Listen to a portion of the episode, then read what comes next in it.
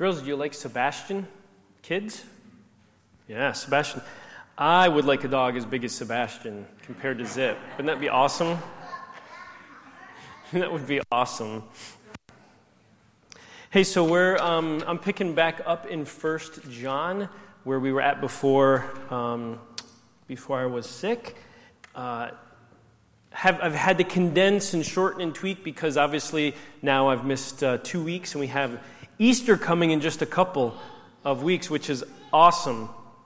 So, um, anyway, we're, uh, we're picking up back in First John. So, um, if you want to turn there, this morning we're going to be in First John chapter 2. I'm going to read you two verses this morning verse 18 and verse 26. 1 John chapter 2 verse 18 says this, "Dear children, this is the last hour. And as you have heard that the antichrist is coming, even now many antichrists have come. This is how we know it's the last hour." And then in verse 26, he says this I am writing these things to you about those who are trying to lead you astray. Let's pray. Lord, we thank you for this morning. We thank you for spring and the hope of better things and life and all the, all the things that come with it. We pray today, Lord, that your Holy Spirit would use your word to minister to us. We ask this in your name. Amen.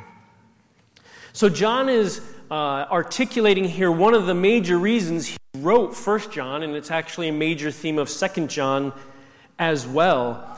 Uh, just this uh, antichrist and false teachings that were coming and infiltrating the church. And it was at that period of time, and in all honesty, it remains a major issue for the church as a whole. Um, but before we jump into John's encouragement or, God, or John's instructions around uh, uh, false uh, teachers and antichrist and those kinds of things, I need you to understand something this morning. and that's this the human race is prone to and vulnerable to false teachings and manipulation. We're prone to and vulnerable to these things. Now, this may be an offensive statement to you, so I'm going to take a little bit of time to explain it. Uh, there are three areas I want to point out to you this morning. Uh, there may be more, and certainly these aren't exhaustive, and I'm not e- even exhausting everything within these statements. I encourage you to look into them on your own. But three areas where uh, there's this possibility um, for being manipulated. First one is just intellectually speaking. Let me ask you this Have you ever heard an argument for something? Uh, you know, been convinced of a person's position, whether that be uh, a debate, whether that be you were on a jury and you were, you were having to decide and you were listening, uh, whether that was a, a co-worker's report on something, uh, whether it be religious, political, social, whatever it is, just somebody making an argument for a particular point. And you, you were convinced, you heard their argument, you heard their points, and you were just, yep, I'm, yep, I'm convinced of their position on this. And then someone else speaks to it and presents a different perspective with more or new information. And now, with this perspective, and this piece of information, your opinion changes. How many of you have ever experienced that in your life? Right? We all have. We all have. What does that mean, intellectually speaking? By giving or withholding information or knowledge, you can be manipulated to what you believe. Right? If I just leave out a piece of information, it'll cause you to think one way. Or if I give you information, it'll cause you to think a different way. So, intellectually speaking, we only know what we know. And you form opinions and thoughts and actions based on what you know, but you only know what you know. So you can be completely convinced that this is right and this is true and this is what I need to do, and it could be wrong. It's poten- the potential exists intellectually.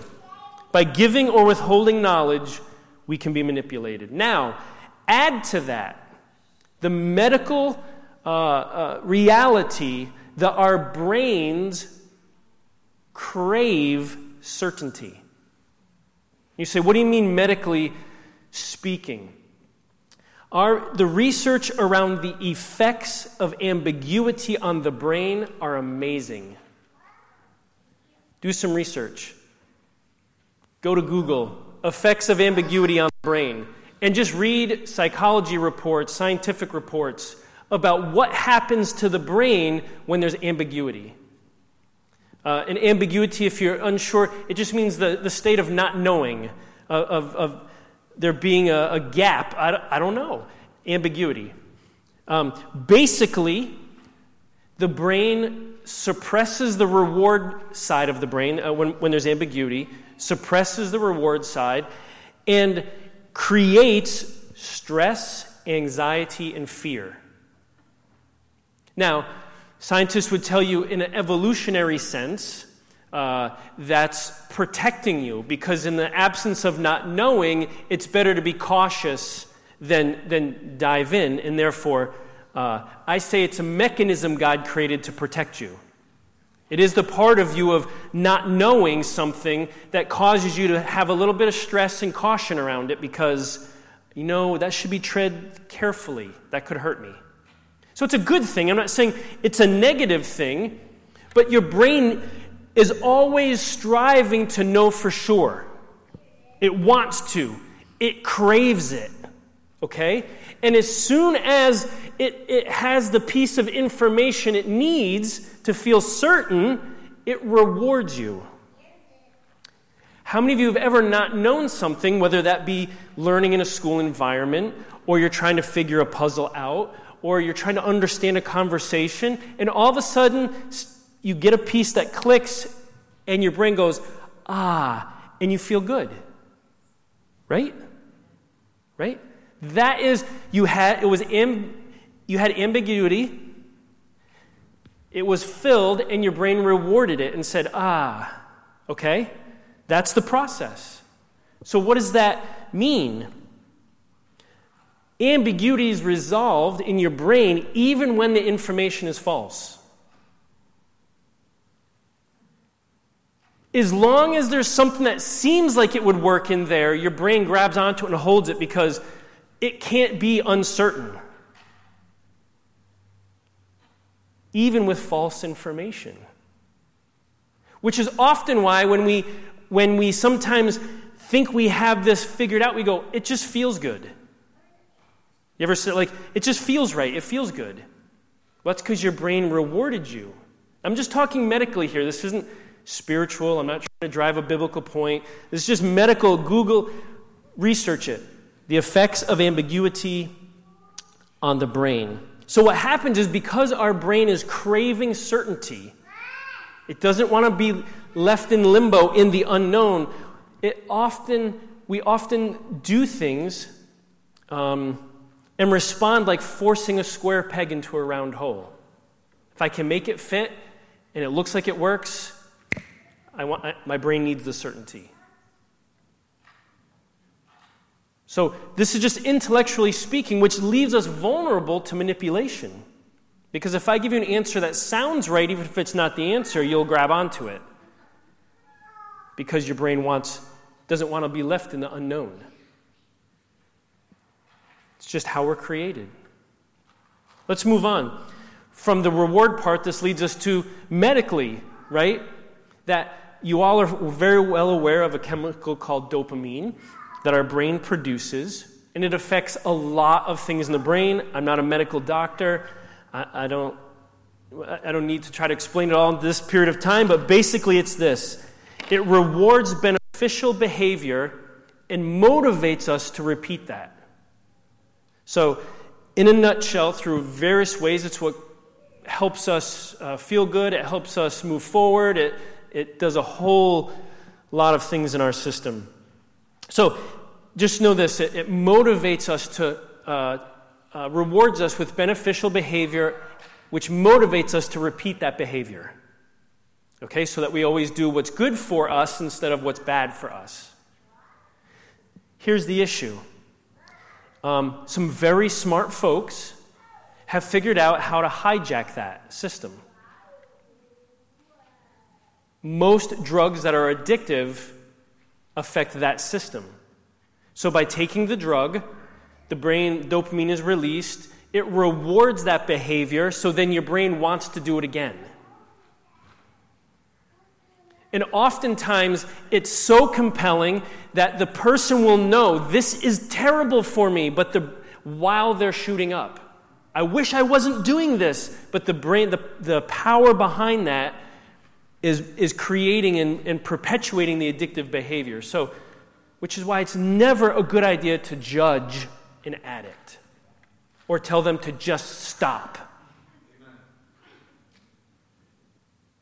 Their dopamine system has been hijacked by a drug. They're fighting something within them that's medical. It's not, it's not a matter of desire, it's a medical issue that needs to be resolved. Anyway, but that a drug attached that way. Well, guess who else has figured out, excuse me, how to use this against you? Marketers. people who want you to buy a certain product or get involved in certain things. They, they know, they've studied the, the whole issues of the dopamine and the reward, and they create problems that then their, their product resolves. So when you buy their product, you feel good about that product, that you're fixing a problem, and so on and so forth. And not necessarily talking about products, it could be ideologies, it could be all kinds of things. I'll give you an example something tangible that you can look up for your own. Uh, previous senior executive for Facebook, Chamath Palihapitiya, I think is how you pronounce his name. He was a Facebook senior executive from 2007 to 2011, tasked with increasing the user base. At the point he got signed on, Facebook was a year old. And his job was to increase the users. He and his team he, he, in front of some Stanford students and in other arenas, he has expressed remorse for his involvement in developing the platform because it's the similar technology now that all major social media outlets use uh, Instagram, Snapchat, all of, all of those. And that's this it, it hijacks the dopamine system. So when you pull out your phone and you're scrolling Facebook, and you notice that somebody liked your page, it gives you a reward hit. And so as you keep scrolling, oh, they liked my page, which makes you want to post content for people to like because you want the dopamine hit. Now, you don't consciously think that, but it's the purpose of it all is to keep you engaged with the phone so they can get marketing information from you to sell. But the science behind it is they've they studied the dopamine reward and the like button was developed and all of us, right? You scroll Facebook, you're like, oh, oh, oh, they liked that. Oh, and you instant when somebody likes something, you feel good, right? That's the dopamine hitting your brain. I feel good. So what happens is now you anytime you feel low, you pick up your phone and you go to Facebook and you start scrolling to see if people have liked your stuff and then you feel good. And then you put it down and you feel low again, and you pick your phone back up and you scroll so you feel good again. Brilliant. Absolutely brilliant from a marketing standpoint. Proof that your own medical body can be manipulated to false teachings and manipulation. I encourage you to, to just research his name, uh, watch some documentaries like The Social Dilemma those other things where they've begun to realize the unintended consequences of this. That evil people now have taken some of this technology that's been developed and are using it against whole countries. There have been riots in some small third world countries. This isn't a U.S. problem, this is a global problem. Uh, and I don't want to talk about it. You can, you can research it. I just want to prove and show you that medically, through your dopamine system, people have figured out how to hijack that and can manipulate you and give you false information. Third thing leads to this. Uh, I didn't know what to call this category, so I just labeled it emotionally. That there's the center of every person where desires, experiences, um, can you advance the page? We're having connection problems. Um, there's a center of every person where desires, experiences, personality, emotions, where they all mingle. It's just the center of a person. Uh, the Bible refers to this as the heart of a person. Some people might call it the soul of somebody. It's just this non tangible thing that, that is the person, right? Like, it's the life of the person, the stuff you, you really can't see.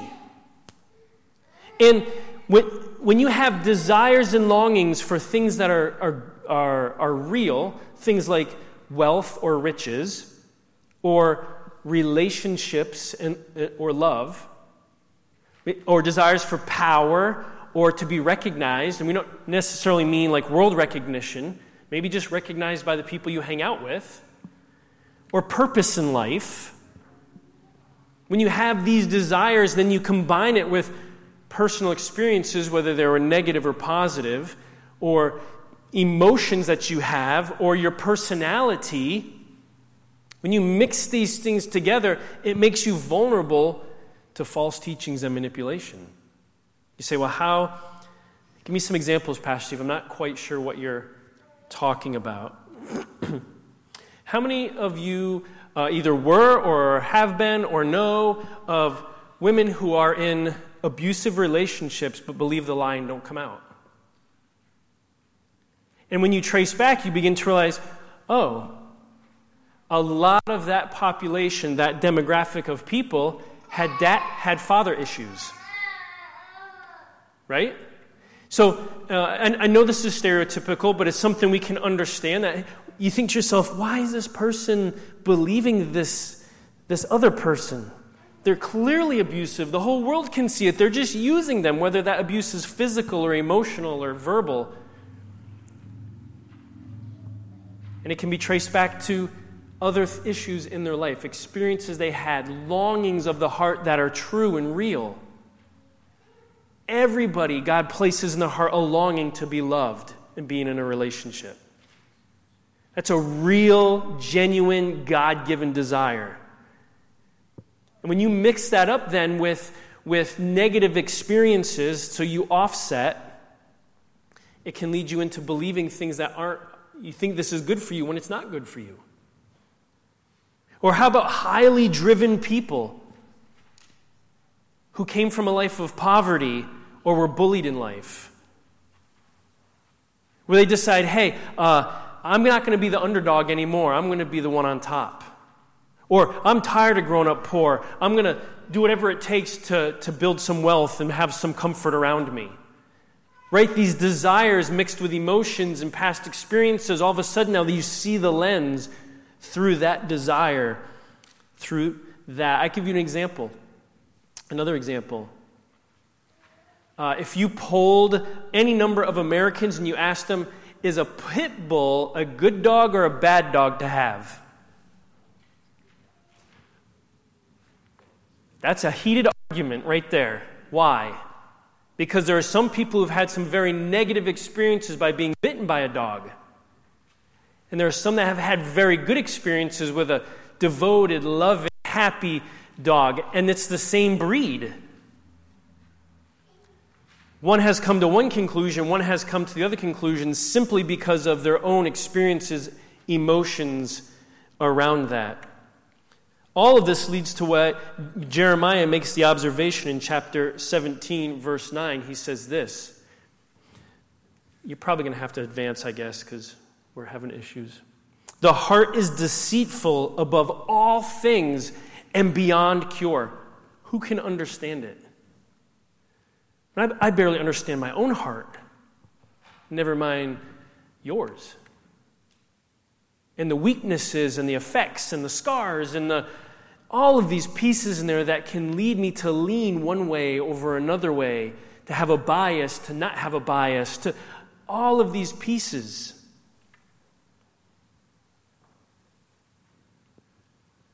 The human race is prone to and vulnerable to false teachings and manipulation. Let me give you a biblical example here. Uh, Genesis chapter 3, verse 1 records the story of Adam and Eve. It says this Now the serpent was more crafty than any of the wild animals the Lord God had made. He said to the woman, Did God really say you must not eat from any tree in the garden? Let's pause right here. The devil is twisting the truth. There's a measure of truth here, right? Did God really say you must not eat?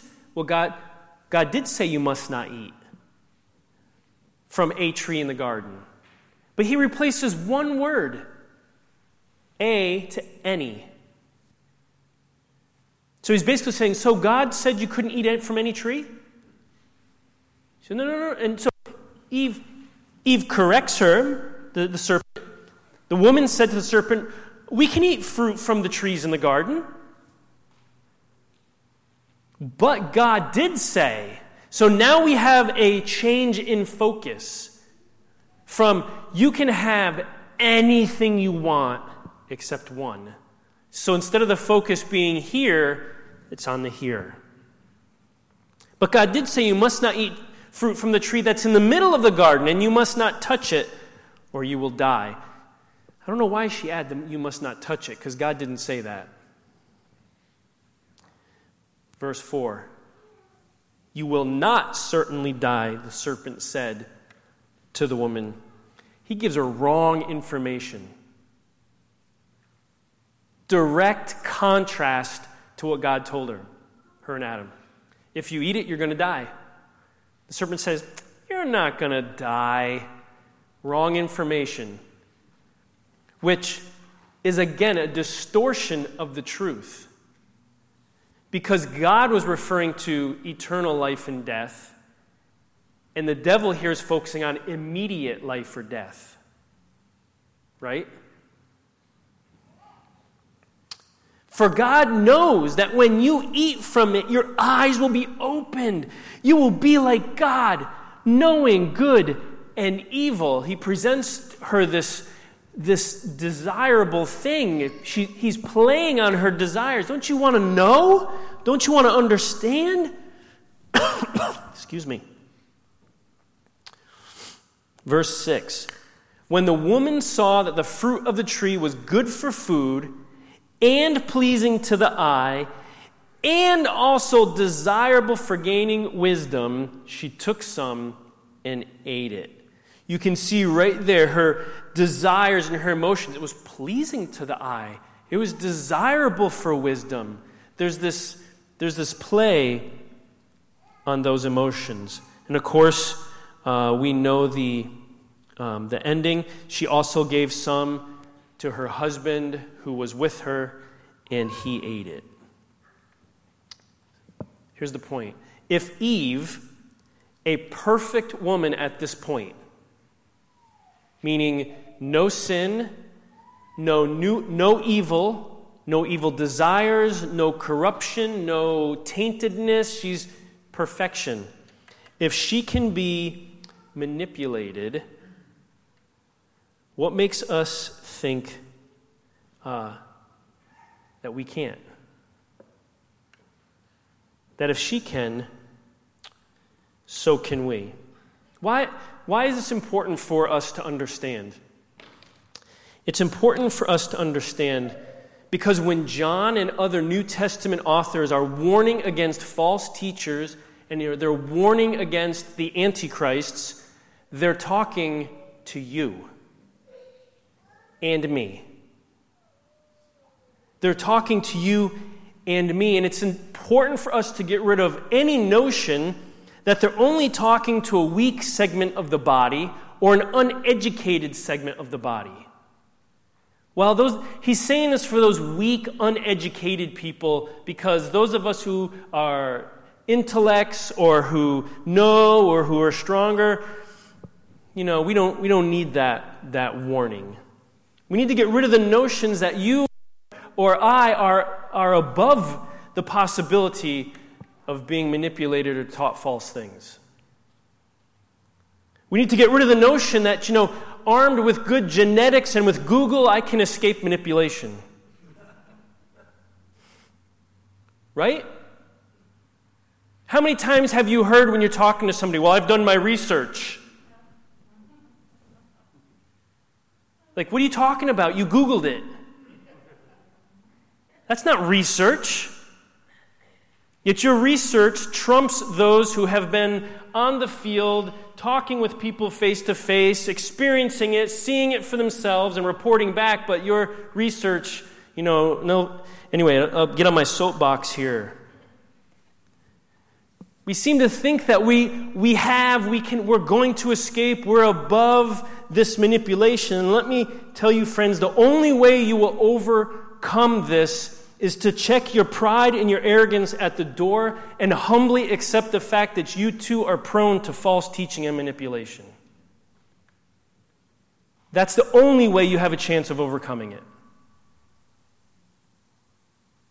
Because the term pride comes before the fall is applicable here.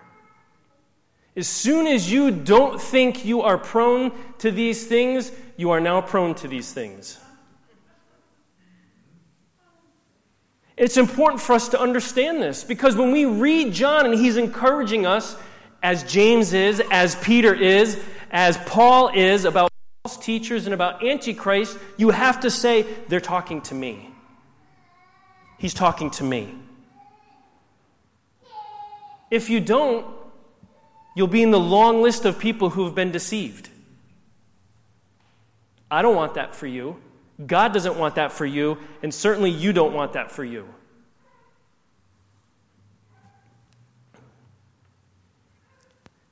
So now that we understand our starting point, this is our starting point. We have to walk into this going, I'm prone to this.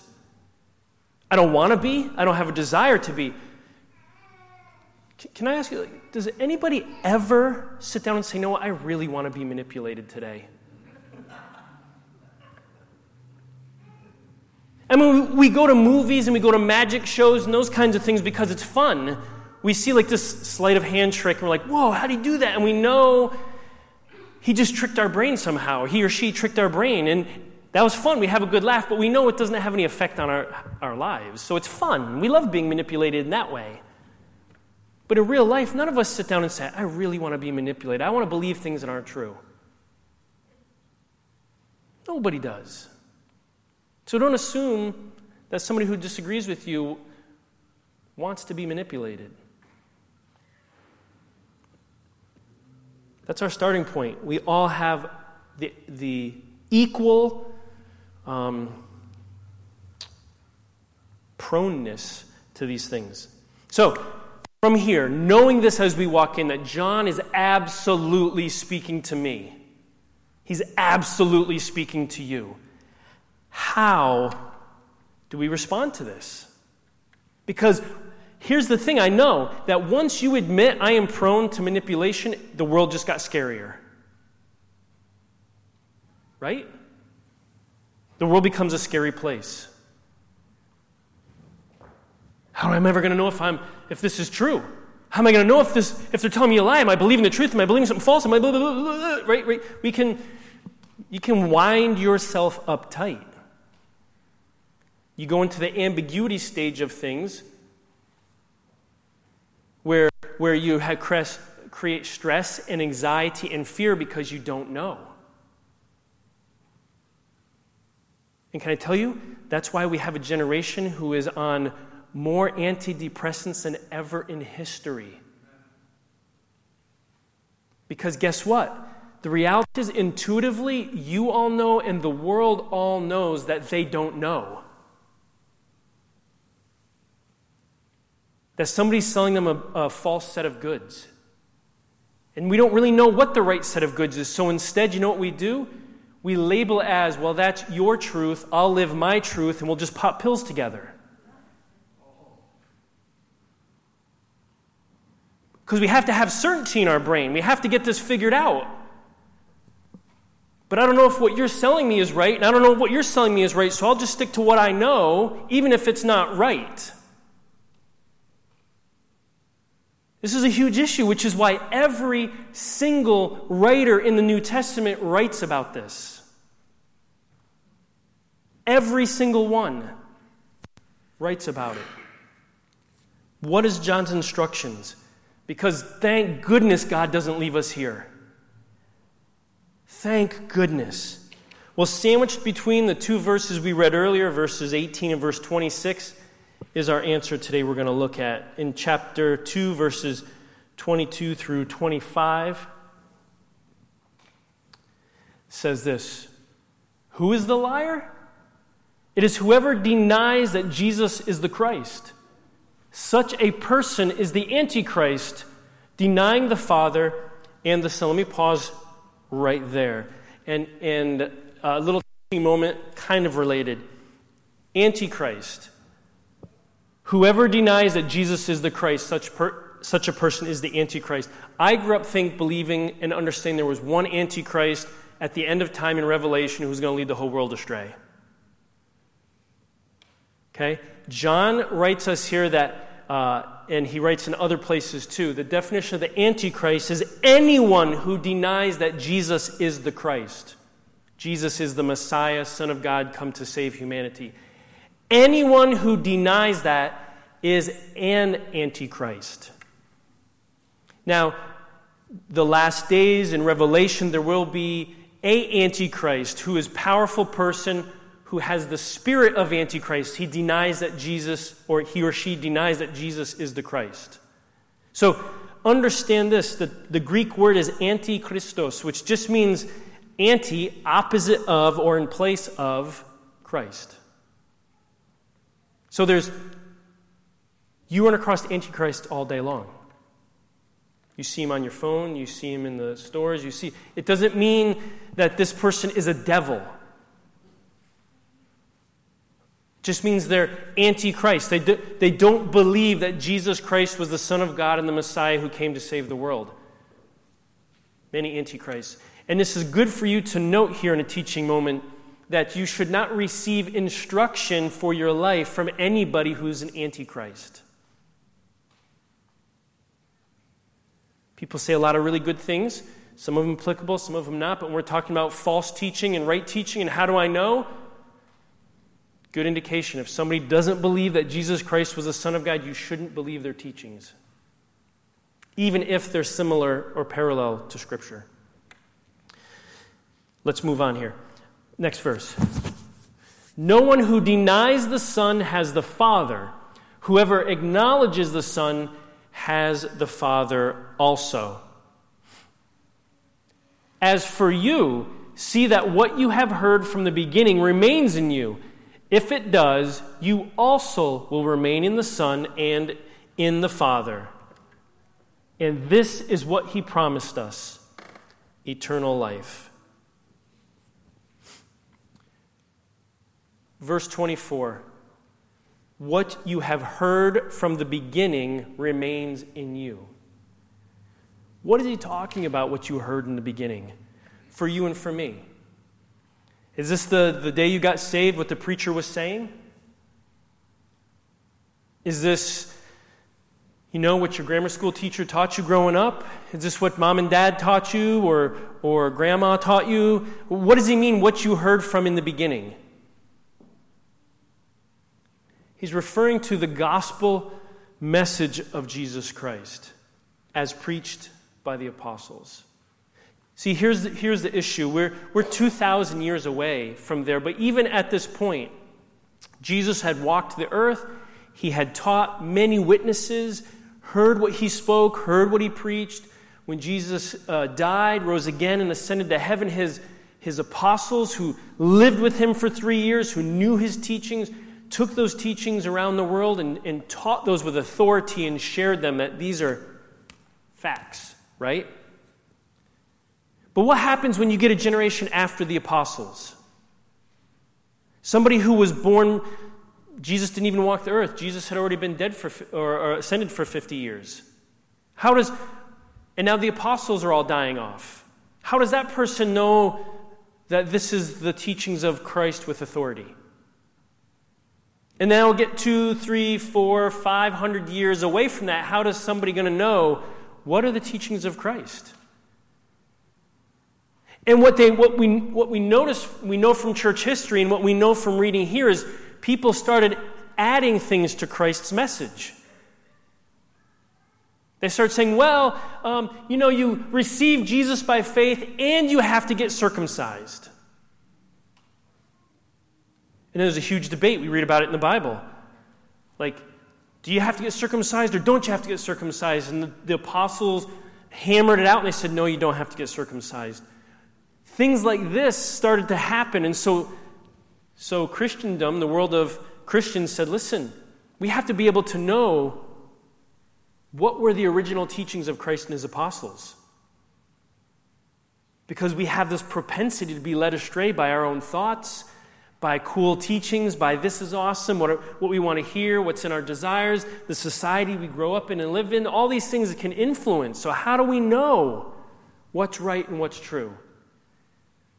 And we see as early as the second century, around year 108, 120, in that neighborhood, um, people were beginning to collect the writings of the apostles and keep them in libraries so that they could refer back to them to know what was it that Jesus taught and did? And so it wasn't shortly after that that we get we got the Bible. Around 20 to 22 of the, of the books in the New Testament were already pretty much confirmed in most people's heart these are the Word of God. It took a couple of hundred years for them to argue out the other five or six or so and come into agreement on which ones were and which ones weren't. But when we talk about when, when, when John is saying what you heard from in the beginning, he's referring to uh, the gospel message of Jesus Christ. To hold on to that. In fact, in 1 John 3:23, which should be the next slide, and this is his command to believe in the name of his Son, Jesus Christ, and to love one another as he commanded us. So, John, right here in the next chapter, says, Hey, this is what he told us believe in the Son. He also, in the next one, it's qualifications of an elder. Titus chapter 1, verse 9.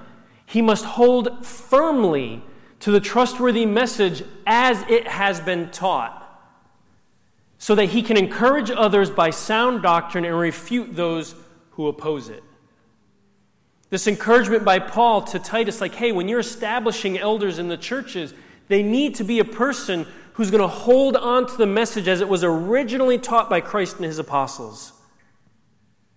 Because we're prone to manipulation and being led astray by things that sound awesome. Paul himself writes this uh, to the church in Galatia. Galatians chapter 1, verse 6. He said this. If we can go there, guys. I am astonished that you are so quickly deserting the one who called you to live in the grace of Christ and are turning to a different gospel. Verse 9. As we have already said, so now I say again if anybody is preaching to you a gospel other than what you accepted, let them be under God's curse. Uh oh just this need, this, hey, what was originally taught through Jesus Christ and his apostles, this needs to be held onto. And this, when you hold on to this, it needs to remain in you. So, what does he mean? Remain in you. What does that mean? Do I just believe it? Here's another uh, piece that every single writer in the New Testament refers to, including Jesus himself. But in 1 John chapter 2, verse 4, before we got to these verses, he said this Whoever says, I know him, but does not do what he commands, is a liar. and the truth is not in that person. now, I know this sounds harsh. Um, please don't read into this perfection. We're not talking about people who do things perfectly. But uh, if I stand up before you and tell you, um, you know, uh, believe in Jesus and follow the Ten Commandments, and then, you know, I'm out stealing, committing adultery, and doing those kinds of things, you should not listen to me. If I have no repentance and I have no remorse, if I'm like, yeah, well, you know, whatever, and I try to sleight of hand and be sneaky about all that, you should kick me to the curb. Because the truth would not be in me. James chapter 1, verse 22. Do not merely listen to the word and so deceive yourself. Wow. We're talking about the deception. He says, listen, if you're just listening, but you're not applying it, you're deceiving yourself. The truth's not in you either. One more for you. Paul writes Romans chapter 2, verse 13 For it is not those who hear the law who are righteous in God's sight, but it is those who obey the law who will be declared righteous.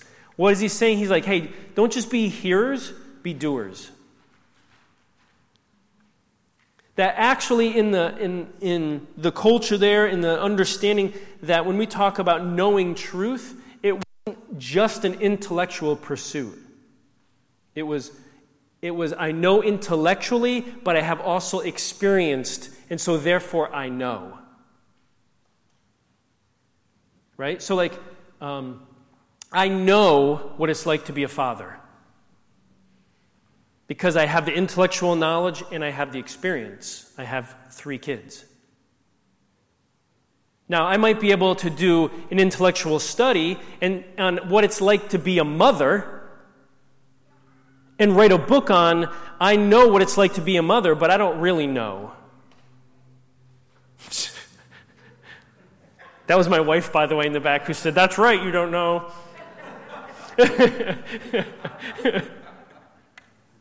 and this is when we say, when you, you will know the truth, because I know it here and I live it, so therefore I know it.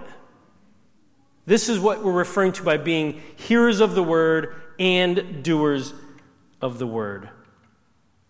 Let's wrap this up. I know I've been preaching long. I just want to say, you're welcome, Dad. He didn't think I could preach for more than an hour Can we go to the next slide? Conclusion. We have to come to the understanding that we are prone to false teachings and manipulation. If you don't believe that about yourself, that's a starting point.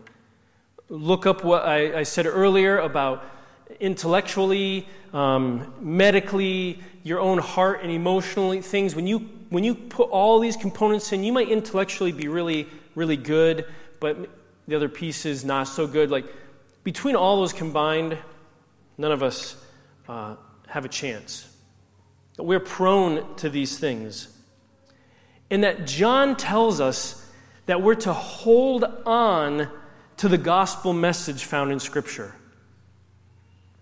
That by holding on to this, we will not be manipulated and taught falsely. That we will remain in Christ. And by holding on, we mean believe it and live it. That I believe what this says. I believe that when Jesus said this, even if my culture says that's wrong, even if my family says that's wrong, even if my best friend says that's wrong, I, I'm holding to this because I know I'm prone to manipulation, and this is what's right and true. So, this is our anchor.